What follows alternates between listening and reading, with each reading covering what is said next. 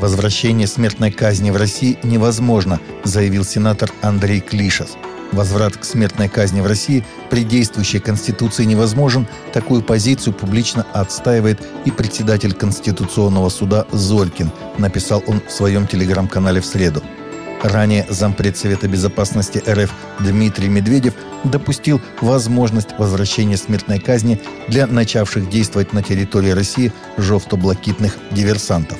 В современной России действует мораторий на смертную казнь, весьма гуманно, в отличие, кстати, от всех крупнейших стран с ядерным оружием – США, КНР, Индии – Хотя, еще раз подчеркну, и в рамках нынешней Конституции мораторий на смертную казнь может быть преодолен в случае необходимости при изменении правовых позиций Конституционного суда России. Это вопрос выбора средств защиты интересов наших людей, государства и общества, написал Медведев в своем телеграм-канале. Русская православная церковь поддерживает законопроект о запрете ЛГБТ-пропаганды, однако можно уточнить его применение в соцсетях, где подобная пропаганда носит наиболее массовый характер, заявил в интервью РИА Новости председатель синодального отдела Московского патриархата по взаимоотношениям церкви с обществом и СМИ Владимир Легойда – Госдума в октябре приняла в первом чтении законопроекты о запрете пропаганды ЛГБТ, а также штрафах за это. РПЦ поддержала эту законодательную инициативу. Позже спикер Госдумы Вячеслав Володин допустил появление ко второму чтению поправок, ужесточающих ответственность за ЛГБТ-пропаганду. Папа Франциск призвал мир очнуться от ядерного кошмара, выступая 25 октября на очередном ежегодном межрелигиозном собрании «Зов о мире» в Колизее. Эти собрания проводятся с 1986 года, когда был организован первый Всемирный день молитвы за мир в Ассизи, сообщает Catholic News Agency и AP News. Понтифик выступил в инвалидном кресле на сцене рядом с духовными иерархами восточных христианских церквей, Ассирийской церкви Востока, протестантов, мусульман, иудеев, буддистов и индуистов.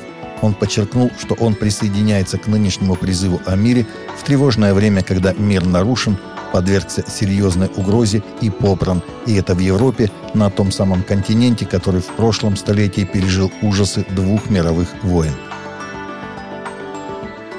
Восточноевропейская миссия, которая ранее контрабандой возила Библии в Советский Союз, доставила рекордное количество детских Библий в восточноевропейскую страну Северная Македония, где многие дети не имеют доступа к священному писанию на своем родном языке.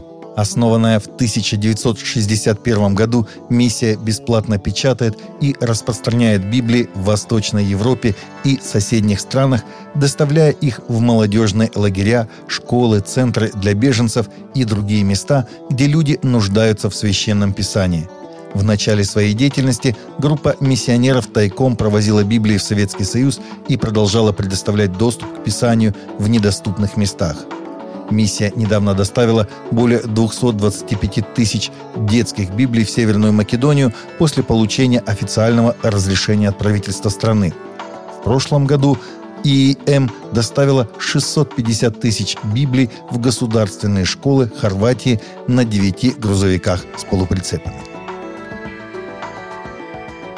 По данным переписи 2021 года, католическое население Канады сократилось почти на 2 миллиона душ за 10 лет или почти на 25%, хотя все же еще составляет около 30% населения страны, сообщает Catholic News Agency.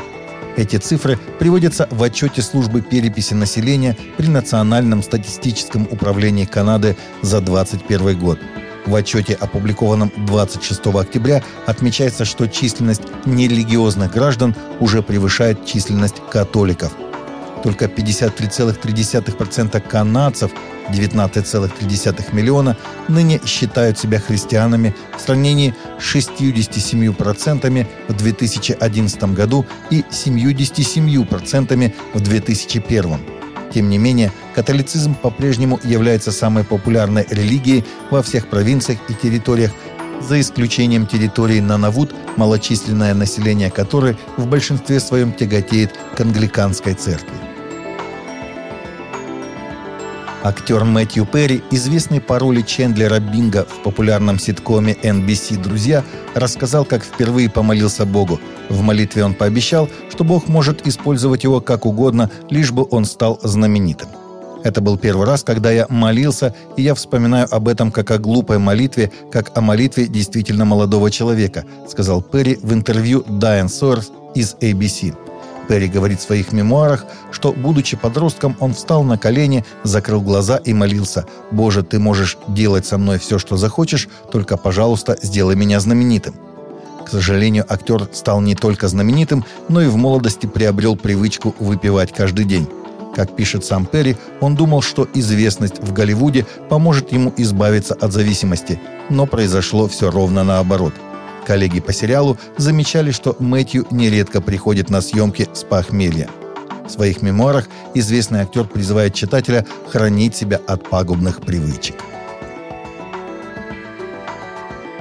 Таковы наши новости на сегодня. Новости взяты из открытых источников. Всегда молитесь о полученной информации и молитесь о мире и о мире в сердцах.